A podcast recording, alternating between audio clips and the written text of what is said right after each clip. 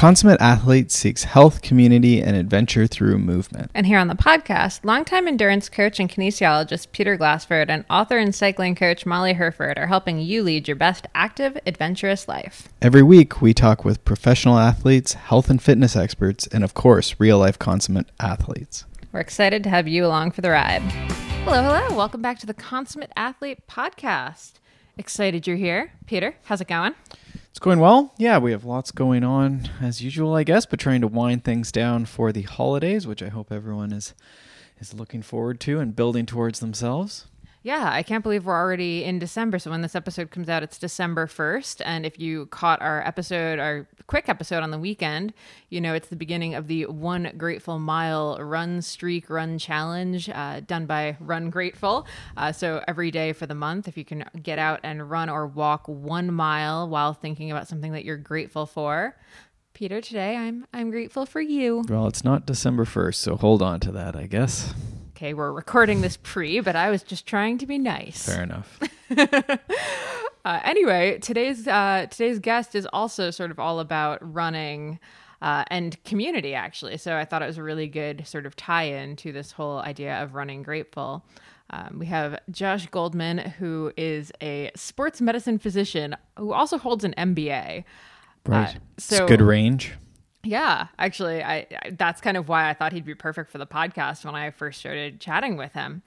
He actually formed this cool group in LA, the Electric Flight Crew, which is a run group. And what I really liked about this conversation is the idea of, you know, we all kind of look at these big run groups and cool clubs doing awesome stuff that have, you know, really cool logos and nice websites and all this. And you kind of start thinking like, oh, that's not going to be me. Like, I can't do that. But talking to Josh, like, he started with just like three of his bros and they were just kind of trying to find something slightly healthier than hitting the bars after work. So they were like, okay, we're going to go for this run and we're going to call it this. And, you know, for the first few months of it, it was just them running. Like they were inviting people and no one was showing up. And then, you know, slowly people started trickling in and now it's this big thing. So we talk about that. We talk about some, you know, actual like running medical questions, because when you have a sports medicine guy who works with some of the biggest teams in LA on, of course, you're going to ask him sort of all about running injuries and fun stuff like inflammation. We really go all over in this episode. I'm really stoked on it. To me, he really is kind of the ultimate consummate athlete. I love the Electric Flight Crew does run workouts. They do kind of like boot campy stuff sort of alongside of their regular runs. Right. Yeah, so I'm really stoked. I feel like he really has a lot of the same tenets that we talk about in our new book, Becoming a Consummate Athlete. He really lives by a lot of this stuff. And I mean, for a dude doing this much work, he has a really good balance of his work. Yeah, no, it sounds like a good mix of sort of, if there's a little bit of, as you say, sort of boot camp, like other movement stuff plus running and then some community. Yeah, like work, training, community, life. It's all good. So yeah, really, really fun episode. And before we get into it, just a reminder to head over to consummateathlete.com. We have a ton of our holiday gift guides up. So whether you need ideas for the athlete in your life, or frankly, you need some ideas to pass along to people in your life as to what to get you for the holidays. Right. We have a bunch of different ones up there that have been really fun to put together. And of course, we have our new book, Becoming a Consummate Athlete. That's out and is an excellent stocking stuffer, if I do say so myself. So without further ado, let's get into this episode with Josh Goldman. First of all, welcome to the Consummate Athlete podcast. I'm so excited you're here. Yeah, I'm very excited to be here as well. Big fan, obviously. You're one of the go-to folks that I listen to in the run space, so appreciate you having us. Oh, that's so awesome. And I have to say, you know, I've been kind of eyeing up Electric Flight Crew for quite a while now and just being so jealous that I don't live in LA and can't take advantage of it. And normally we'd go to California in the winter for training, but obviously this year that does not seem as likely as normal. Yeah. So. Agreed. We're all stuck in our bubbles, unfortunately, this year. Exactly. Although your bubble seems to be massive with the amount of things that you do in a day, which I want to get into, but I kind of want to back up before I even get into how you're balancing everything with just How did you end up where you are? How do you describe yourself when someone says, what do you do these days? I'm a sports medicine physician. So in sports, we wear lots of different hats, but my day job, my 8 to 5, which in sports medicine is never 8 to 5, is working at UCLA in the division of sports medicine, taking care of weekend warriors, UCLA athletes, Lakers, Dodgers, and everybody in between. Oh, wow.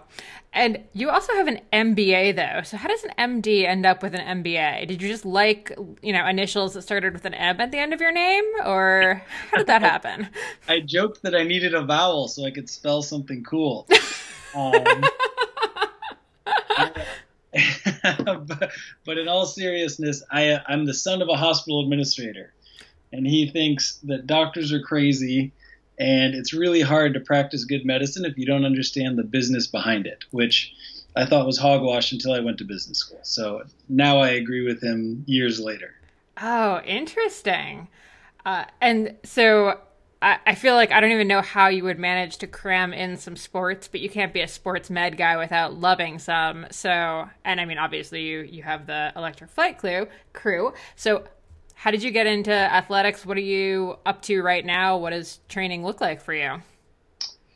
So I've been a lifelong athlete. I think like many of us who end up in the endurance space as we get older, I grew up playing all the sports in the Midwest originally. I'm originally a Detroit kid, so played soccer and baseball and basketball. And then in high school, really honed in on soccer at a towering 5'10".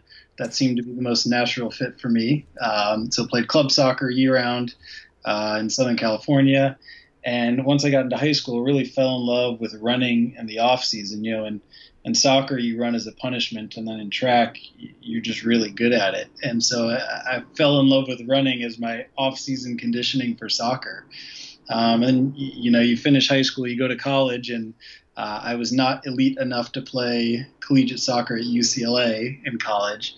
And so spent a lot of time running in the hills adjacent to UCLA's campus, and have just stuck with it ever since. So these days I am a exceptionally mediocre soccer player.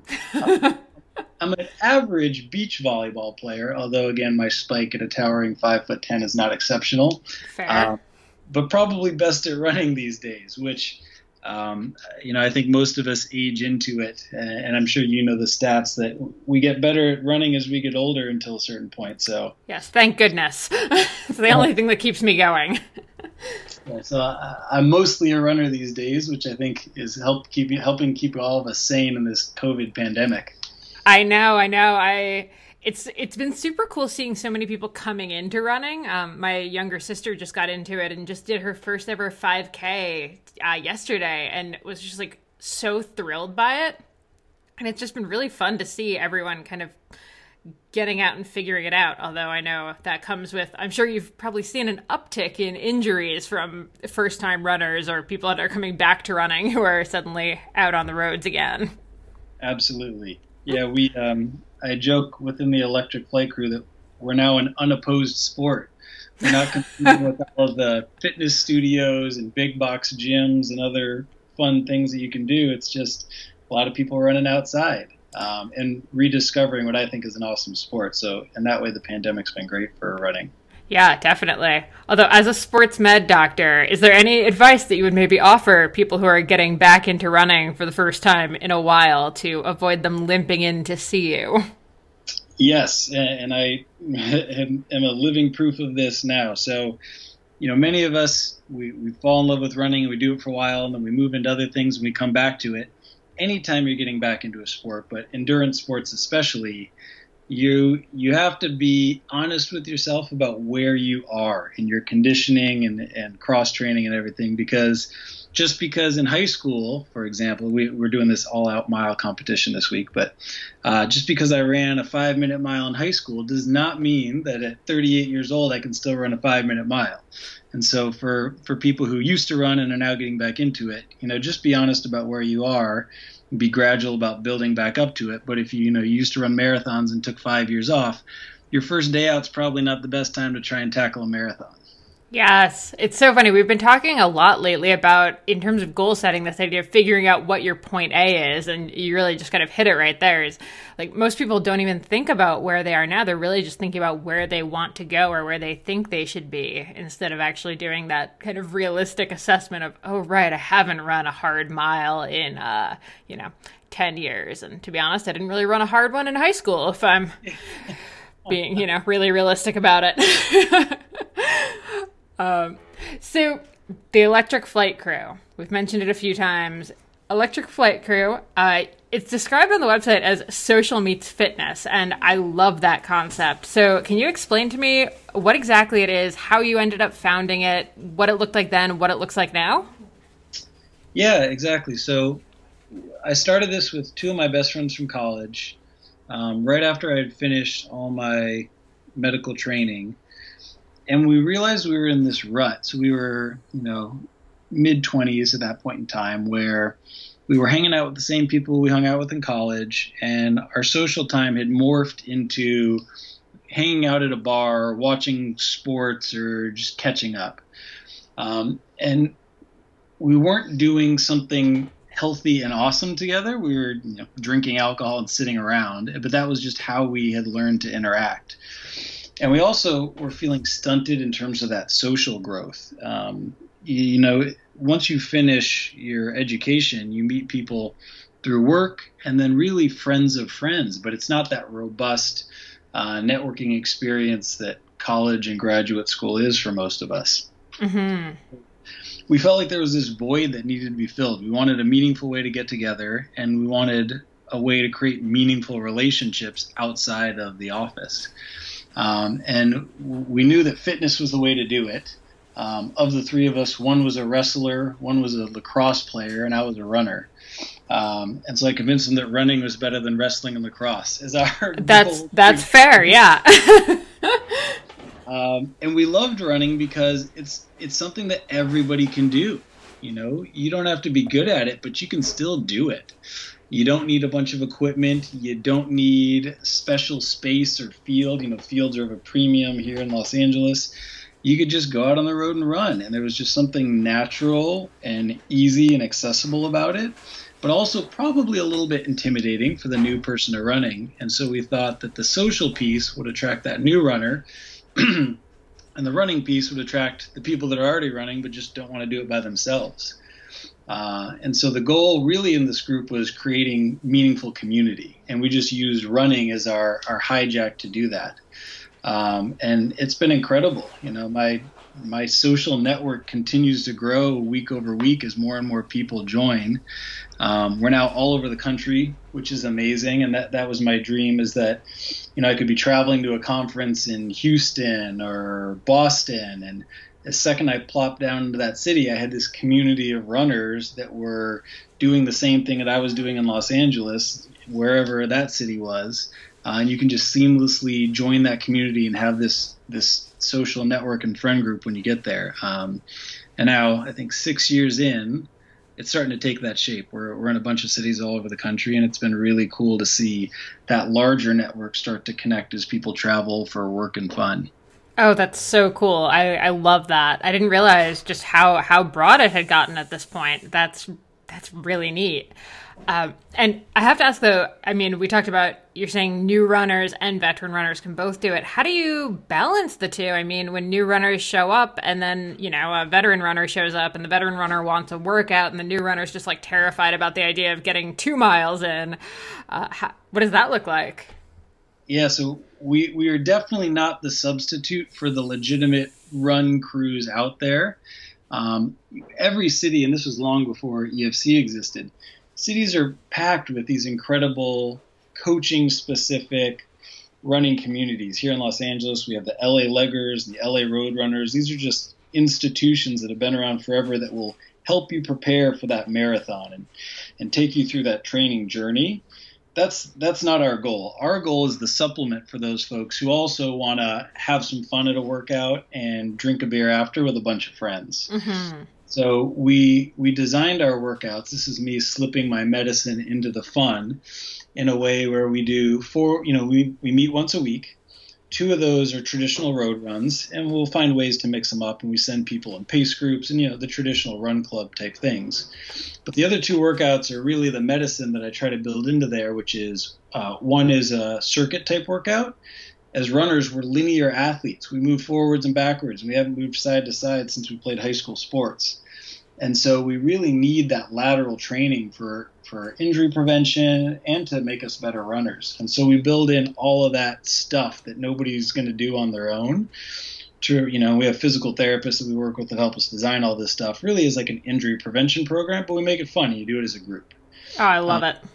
And then we do speed workouts, which are hill work and track work and things like that really help us find our fast again, which – you know, the elite runners are good about getting on the track and doing their speed work, but the middle of the pack is just like the thought of getting on a track by yourself and running an all-out 400 just makes you want to barf. So. Yep. Just thinking. And I consider myself a serious runner, and even the thought of it, I'm just like, ugh. Yeah. So misery loves company. The first time that we were trying to dial in a track workout, me and the two guys I started it with, one of them definitely puked on the track, so we had to dial that one back a little bit. But yeah, it's, you know, it's the stuff that you'd never do on your own, but is going to make you a better runner, and we try and build that into EFC. Mm-hmm. And we do it in a way that really drives community. It's collaborative. There are heats, and you know, the circuit training is a lot of buddied workouts type stuff. So in that way, we make the medicine a little bit more palatable. Oh, I love that. And that had been one of the things I wanted to ask you about, because another thing kind of in your manifesto is the goal is to train people to be all-around athletes, not just runners, which obviously at the Consummate Athlete we are very keen on. So I love the idea of sneaking in that there's extra planes of movement and stuff. So what is it looking like these days with the pandemic? Because I imagine that put a bit of a halt to the fun social side of things. Yeah, it really does. So the pandemic is great for sports, but not great for communities. Yeah. And so we're seeing more people turn to running, which has been great. And more people turning to running for community even, right? I mean, our normal communities have been so fragmented. And so we've just had to retool everything that we do. We require masks at all of our workouts. We space everybody out.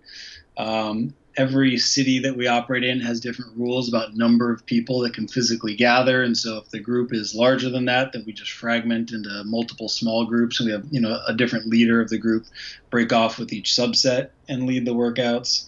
Our circuit training no longer involves buddy workouts. You absolutely can't buddy in a pandemic.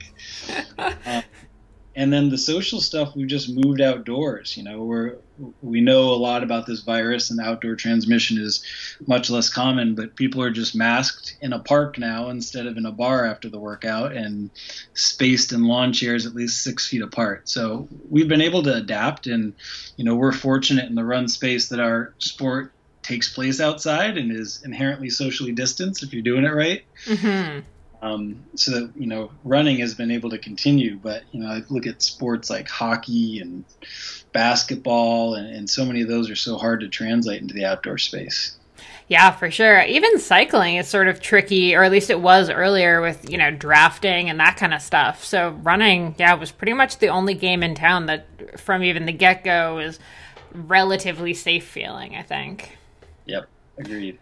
I have to ask, mask-wise, have you found any that work well for running? Absolutely not. Oh, man, I could get into the weird science of masks forever. I mean, we're doing more and more research, really trying to understand which masks are best and what do what. You know, my recommendation for runners is honestly the Buffs. They are not the best at reducing particles. You know, your N95 is the gold standard, and then the 3-ply surgical masks are going to be your next best. But let me tell you, if you have tried running in a 3-ply surgical mask, which I have many times, or an N95 just to see how it went. Oh. Basically an oxygen deprivation mask, which is great for altitude, but not good for sea level. And so what we do is we typically have folks in Buffs. Mm-hmm. The fact that you are outside is dispersing enough to where the addition of the buff is probably sufficient, is sort of the simple takeaway. Yeah. We're learning more about number of viral particles needed for transmission, and it's probably around 1,000 viral particles, which is just really hard to inhale in an outdoor setting unless you're face-to-face for a prolonged period of time unmasked, mm-hmm. is what we're seeing outdoor transmission. So for a runner, to me, a buff is sufficient in that it's definitely going to reduce your particle transmission, but it also isn't so restricting that you can't run, you can't do your sport. The World Health Organization very specifically recommends against masking for vigorous exercise, which is what running is. So there's this catch-22 of we want to be masked and protect each other, but it's probably not great for us cardiovascularly. So yeah, I have to ask, like, as a run leader, but then also an MD, do you feel like your life is easier because you kind of are getting all of this information and you can actually parse it and understand it really well, or are you getting like information overload and it's actually really difficult to figure out what to do as both and balancing both? Honestly, I think the hardest part is being okay with the fact that everything I tell you today is going to change by the time you publish this podcast. Yes. You just have to accept that, and we give talks within athletics. I give talks like this to all of our sports teams and to families and coaches really regularly. And like a month in, I'm giving the next week's talk and they're like, "Doc, but you said something totally different last week." And I say, "Yeah, this is what happens when you fly a plane while you're building it. You mm-hmm. just, everything we know about the virus changes as we learn more about the virus." So when it first happened, the CDC said nobody should be masked. Yeah. And now when you look around, I'll never forget, my wife and I were talking about going back to work as soon as this all started to happen and being in clinic with patients. And she says, "I'm going to wear a mask. I think the CDC is wrong." And I said, "Honey, you got to trust the experts. They're telling us don't mask. You need to reserve these for ICU doctors and whatever." And then like a week later, the CDC's like, "Just kidding, everybody mask." Yeah, right now, immediately. I told you. Darn, doesn't it suck to be wrong? Yeah, so you just have to swallow your pride in that way and just know that we're going to keep learning, and you just have to stay adaptable and innovative and know that you're going to have to change what you do. Yeah, absolutely. To that end, I realize you kind of got off topic on this, but do you have any sources that you're really looking to? Like, is it the WHO that you're looking at, or where people can actually find what they should be doing? So this is the real challenge. I know. The WHO and the CDC are distilling all the information that they can, and then they're trying to make population level decisions, right? At the WHO, these are worldwide recommendations, and at the CDC, it's national recommendations. And when you get that generalized, when you have to make a blanket statement for the entire population, you lose a lot of the important details, right? So when I'm looking for recommendations specific to runners, or for example at UCLA, specific to my collegiate age men's football team, that's probably going to be a little different than the blanket CDC recommendation, right? Mm-hmm. And so, as an MD, I'm fortunate enough to be able to get into the weeds of the journal articles, because that's where your answer is. It lies in the science. There's that New York Times headline takeaway from the journal article, but if you actually read it, there's a lot of intricacies in there and study design flaws and, generalizability based on the population they studied. So, for example, I advise a group called Students Run Los Angeles. It's the largest youth marathon training program in the country. And these are 12 to 18-year-old runners. That's a very different group than the 40 to 50-year-old patients hospitalized in New York City that they showed a, 50% prevalence of myocarditis post-COVID, right? Mm-hmm. So, like, everyone who gets COVID is going to have myocarditis and needs to have a cardiac MRI before they return to sport. So I think really honing in on the population you're trying to answer the question for is really important. Even amongst our coaches, when I talk to a coach about his risk of COVID, and he's a 60-year-old with diabetes and hypertension versus the 18-year-old football player, those are different conversations. So my recommendation would be for people to really try and get as specific to their question and their population as you look through the data. Mm-hmm. If that makes sense. So the CDC and the WHO, even though that's easier, is probably not the best for someone like you as a very competitive athlete in a very specific region of the world trying to make a decision about how you should train and what you should do. Yeah, absolutely. Ah, common sense. When did we forget about that? Okay, coming back to EFC. I mean, you've grown this really amazing community, and it's super cool. And if anyone's in the cities where you operate, they should obviously check you out. But there's plenty of people like myself who sadly are not near one of these cities, and desperately want running communities. Any tips on how to get started building one? I mean, how did you, when you first started it, even spread the word and kind of get people to come to the first few? Oh, man, I just ran with those two guys over and over again until we convinced our friends to come. We'd at the beginning, it'd just be three of us half the time. We were like, well, should we even call it Electric Flight Crew? Should we just call it Josh, John, and Dan running around Santa Monica? That would have been a really hard rebrand, I think, or hard to convince people to wear those T-shirts. The URL is just really hard to type in. Yeah. You know, for us, it was really about having a clear identity of the group. Running is great because it's the great equalizer of sports. A 12-year-old can run a marathon and a 90-year-old can run a marathon. You know, so it's such a diverse population, and we all run for different reasons, and we all look for run communities for different reasons. And I think the reason we've been successful is we really have a fairly well-articulated community that we're trying to find, which is, you know, people in that post-college, married with kids and full family life who are looking to continue to build their community and who are looking to find some fun in running, right? Not to help you shave an hour off of your marathon time, but just to have this fun social community. And for us, we're trying to make running fun and accessible. We're the gateway drug of running. And then when you get really good, you end up joining all these other cool clubs like Brooklyn Track Club and LA Rebels and these more elite run clubs when you decide that's the way you want to go.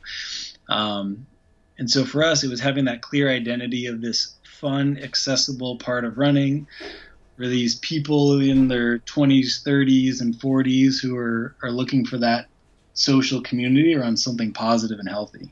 Yeah. Now, couple things here. First, what are you going to do as you start to age out? Do you think you'll have to shift the identity, or you'll have to start a new club after you're past the age of? Oh yeah, I'm very aware that I'm almost aging out of my my community here. But I'm young at heart. They call me the Godfather because it's weird calling me the Grandpa of EFC.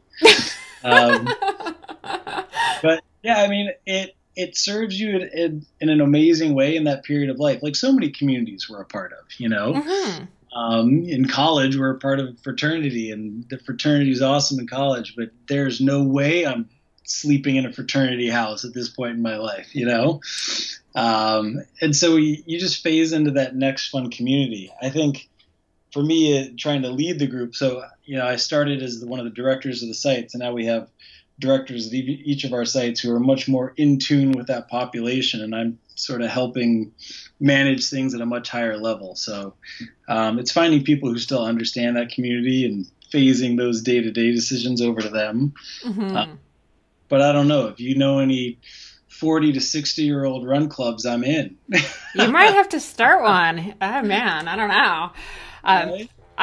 I also really I think what you kind of said in the beginning, where you joked about the idea of starting it with just you and your two friends' name, but instead you decided to go with this, no, we're going to be the Electric Flight Crew, even if it's the three of us. I think that is how you start a community, is sort of that open branding, instead of making it just this run that I'm going to do with my three friends and hope that it kind of gets bigger and that more people maybe join somehow. But like putting it out there, I think that's how you do eventually start pulling people in. Yeah. And, for anyone looking to start a community, I would say don't be afraid to fail. This is something I learned in business school because in medicine, failure is catastrophic, right? Yeah, it's a problem. Yeah. We are terrified of failure in medicine, and rightfully so. But in business, people love failure. It just means you figured out how to do something better, right? Mm-hmm. And so we did a lot of workouts, and they were miserable, and nobody liked them. And they said if we did that again, they'd never come back. And we had nights that it was just us that showed up, and that's okay. So I think if you're starting a community, obviously it's fear of failure and this fear of rejection, right? Like nobody's going to want to join your community. But if nobody's joining, it just means you're not serving what they want. People speak with their feet. And that's one of our mottos is, if people aren't coming, it's because we're not making it fun. And so Right. We just innovating and changing what we do and keeping things fresh for people. So I would say just do it. Everyone's, ready, aim, fire. I say ready, fire, aim. Just get out there, start running, start meeting with your community. And if it's not working, then start adjusting things and see what does work. Mm-hmm. I love it. Yeah. And I think even just the fact that, you start small, it organically grows. That's clearly the best way to do it instead of starting with dropping, $10,000 on a website and 500 t-shirts and all of that kind of stuff. It feels like you kind of really organically let it grow into what it is now. Yep. Yeah. And I'll also say the first, something we've learned about community building, your first 5 to 10 community members are so critical. Those are the people who are going to shape that community for years to come. Because once you've established that identity and that culture, it's really hard to shift. And so we spend a lot of time as we move into new cities, really making sure that the group starting there understands this identity of us being about fun and community above all else. And running is inherently competitive, but here we're supportive. We really have to instill that in them so that it doesn't become this elite, super fast group of runners that are really intense all the time, which New York tried to become for us. We had to be no. I know New Yorkers are intense, but we're really fun, chill Californians. So you got to keep that vibe. I love that. Oh my gosh. So good. Okay. So I want to shift gears a little to the more medical side of things, since you are a doctor and we can pick your brain here. So as a sports med doc, what are some of the most common issues and injuries that you're seeing in runners these days? So I think it comes in two categories. There's the category of bad biomechanics, right? And this is the people that are new to running who just haven't found that right stride for them yet, or have been in running for a while but are not doing their homework. They're not doing their lateral training, their core strengthening, their hip abductors. There's this subset of EFCers who joke about the last time they actually touched a weight or did a core exercise. And that's terrifying to me as a sports medicine doctor. So there's that subset of people needs to be doing that core strengthening or really working on their biomechanics to prevent injury. The other subset that I see are the elites. And these are people who have rock solid biomechanics and are doing their cross training and they know they've got their program dialed in, but they're just doing too much. And that's when we start to see things like bone stress injuries and pretty significant tendon overuse injuries. It's just a volume they're not tolerating. And in that group, I end up spending a lot of time teaching about load and recovery and that delicate balance, right? And that group tends to be really good at crushing workouts, but maybe not spending enough time on the recovery piece of things. And so that secondary group is more of a load recovery conversation versus a biomechanics and strength and cross-training discussion. Yeah. And when you talk about the overloading, I feel like most people hear that and just kind of dismiss it because they're like, well, I'm not an ultra runner or I'm not an elite runner, so I'm not putting in 100 miles a week or something like that. But I feel like it's just as likely to happen to newer runners as it is to happen to elites. It possibly more so because they don't really know a good like training program. Yep. Yeah. In endurance sports, the total volume is important. And, you know, once people are getting above 90 miles a week, the wheels can start to come off the bus if everything's not perfectly dialed in. But the delta week over week is the most important. And so if people are ramping up too fast, you know, 10% per week is like the magic number we hear tossed around, although there's some newer research out of Australia that says maybe that number is 20% per week.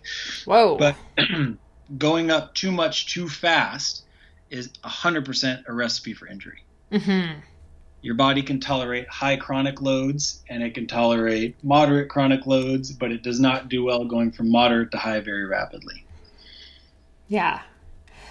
Yeah, absolutely. And in terms of recovery, what are some of your kind of preferred recovery modalities? If someone was doing everything right, what do you like? So this is a great question. My follow-up for you, though, is are we in season or are we out of season? Oh, okay. Well, let's do out of season first since we are kind of in that off season right now. But then I want to hear in season, too. So out of season, your goal is long-term recovery, right? And so in the case of out of season, we want to tolerate more inflammation. And I know you recently did a great piece on inflammation. Inflammation gets a really bad rap mm-hmm. because, you know, in the 80s and 90s, we wanted anti-inflammatory everything. We got tons of drugs and injections and all these other things to reduce inflammation. But we forget that inflammation is performance enhancing. This is your body moving into a tissue and trying to repair it and rebuild it and make it stronger.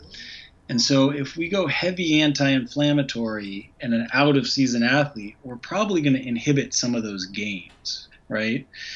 And so in an out-of-season person, we tolerate a little bit more inflammation in the setting that we know they're not going to have to load it in a performance type way at that point in time. So the out of season stuff is really focusing on good nutrition, good sleep. And oh man, I could spend so much time talking about sleep and ways to optimize that and how important that is. Okay. I love it. Give me like your top like 2 or 3 sleep tips, because we've actually been trying to get an episode done on sleep at some point in the near future. Cause it's one of like the near and dear to my heart things. So if someone is like terrible sleeper, what are your first like big rocks they can work on?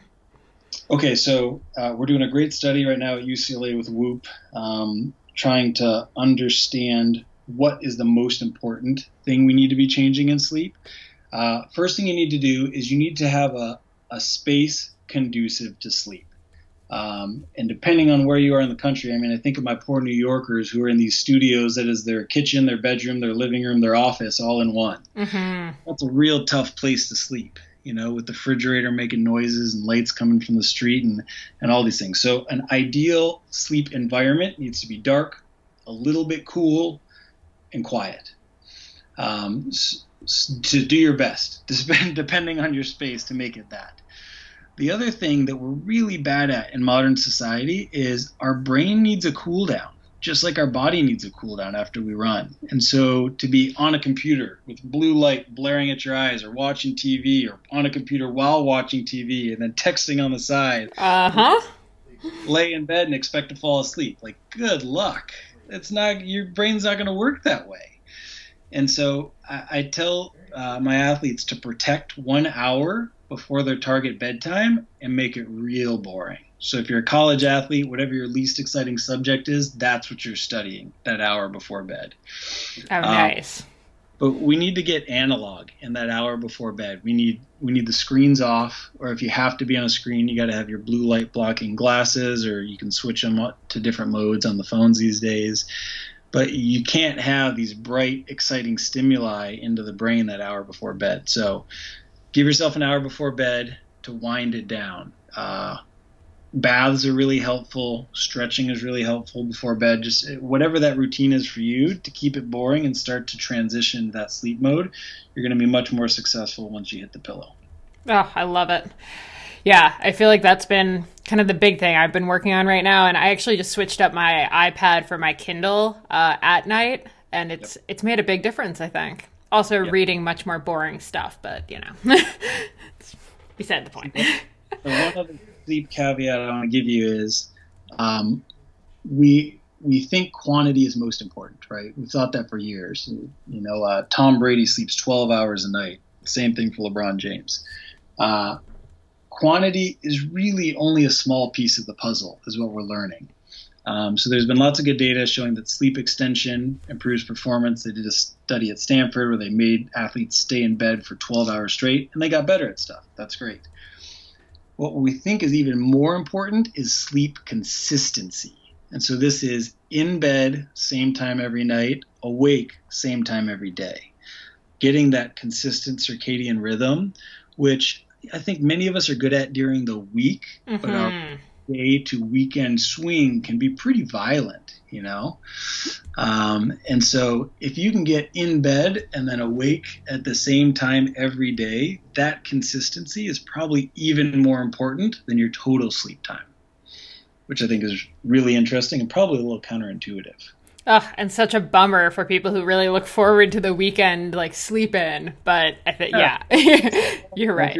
You're probably staying out a little too late on Friday and Saturday night. So you got to lock it up if that's important to you. Again, this is all balance, like quality of life and whatnot. Definitely. Okay, so we got sleep. Now, what level of chronic inflammation or like a little bit of inflammation is good versus like when do we tip over into when inflammation becomes a thing that we should be paying attention to? And also like just even that blanket term of inflammation. I feel like it's very like buzzy right now, hence my article on it. But I feel like it's very misunderstood. So inflammation, other than the fact that like we know it's obviously going to be good for adaptation, but why is it in the zeitgeist all of a sudden? When is too much, right? So the simple thing I teach athletes is you need to learn the difference between soreness and pain, right? When you are a little bit sore after training, that's a good thing. That's a sign that your body is creating healing inflammation in a muscle after you work. When it transitions over to pain, meaning your gait is off, something is notably tender to the touch, you have tipped the scales too much into the inflammatory phase, right? And that's when inflammation can actually be degenerative for tissues.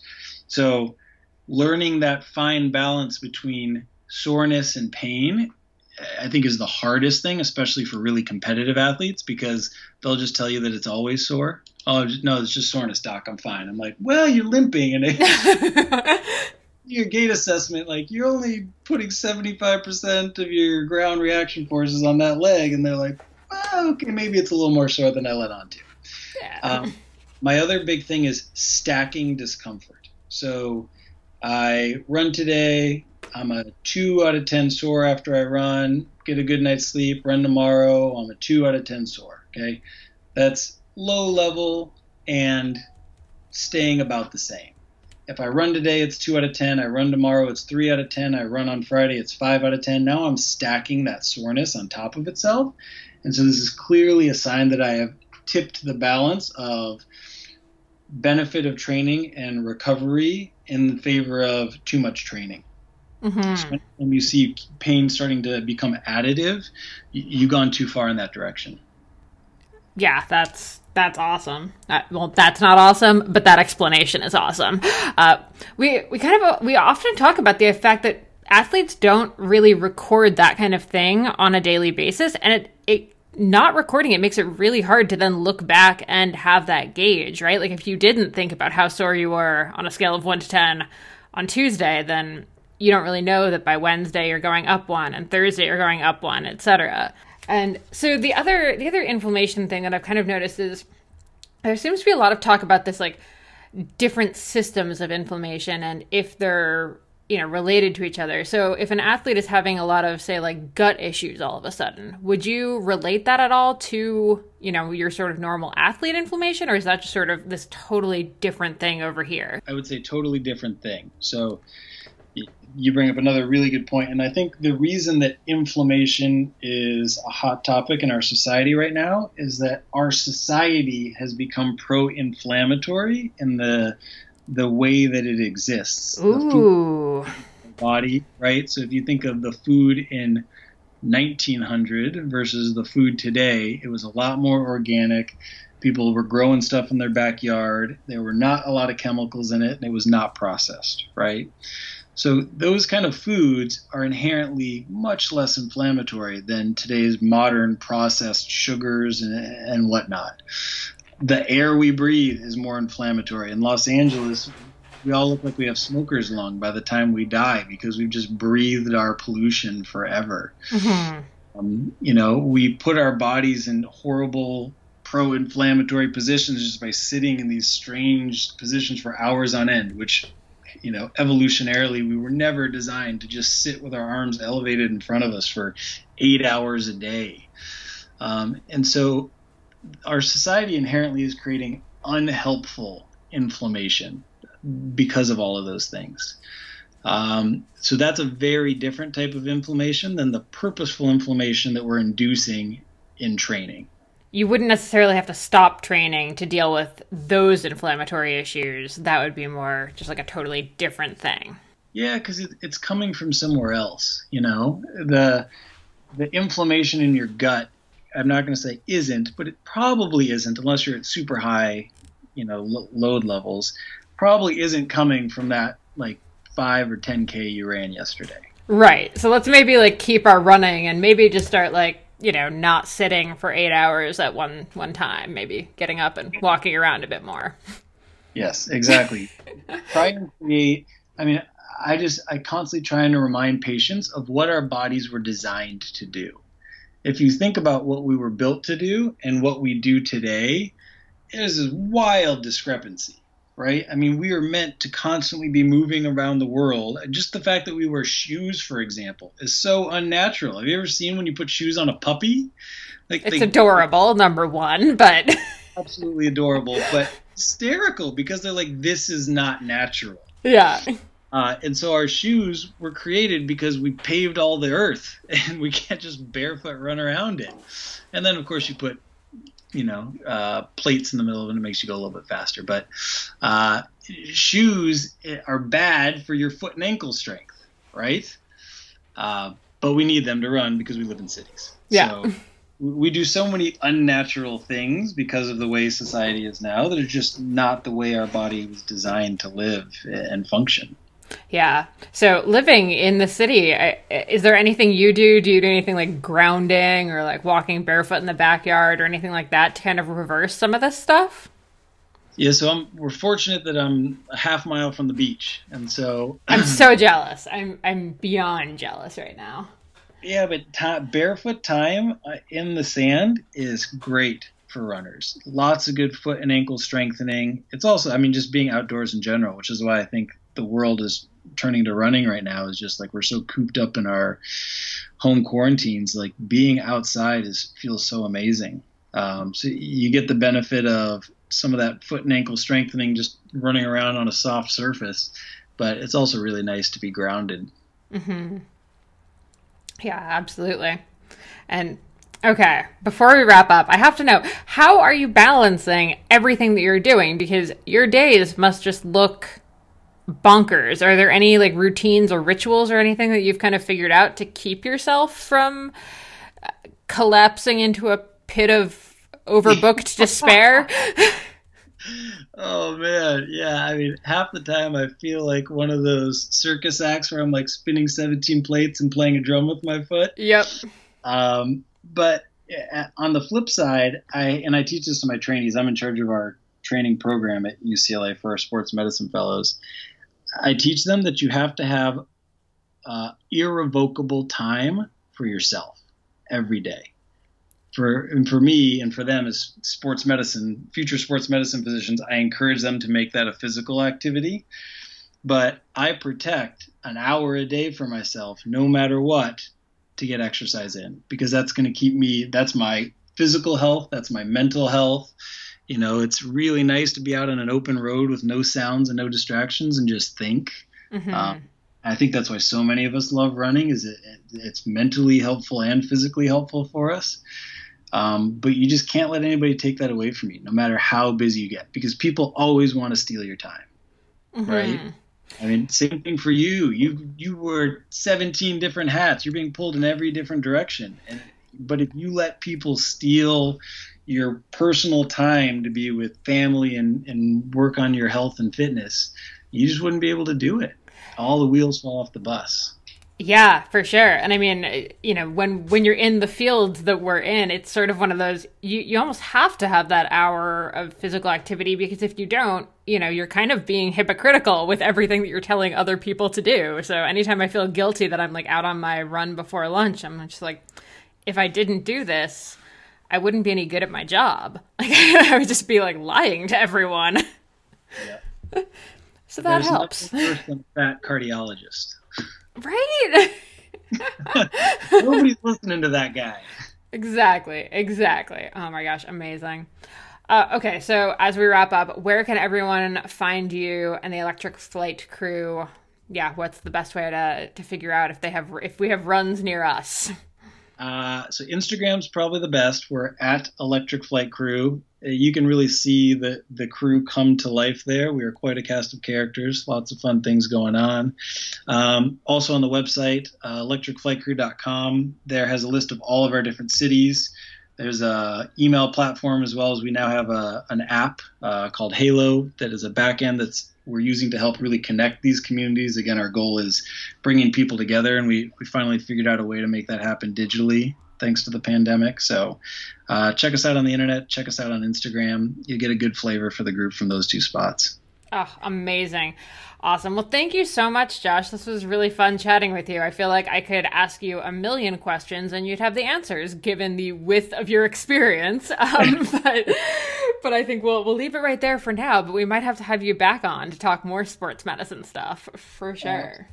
Absolutely. Well, thank you. I spend a lot of time reading and I love this stuff, and it's just so fun to talk to somebody who actually thinks it's cool too. So I appreciate that. Thanks so much for tuning into the Consummate Athlete podcast. If you enjoyed this episode or any of our past episodes, please do us a huge favor. Leave us a rating or review wherever you listen to podcasts. It really helps us bring on, great new guests, and yeah, we'd also love to hear from you. You can find us on the interwebs at consummateathlete.com, at consummateathlete on Instagram, and I am at Molly J. Herford on Instagram and Twitter, and Peter is at Peter Glassford. Thank you so much for tuning in, and we will see you next week.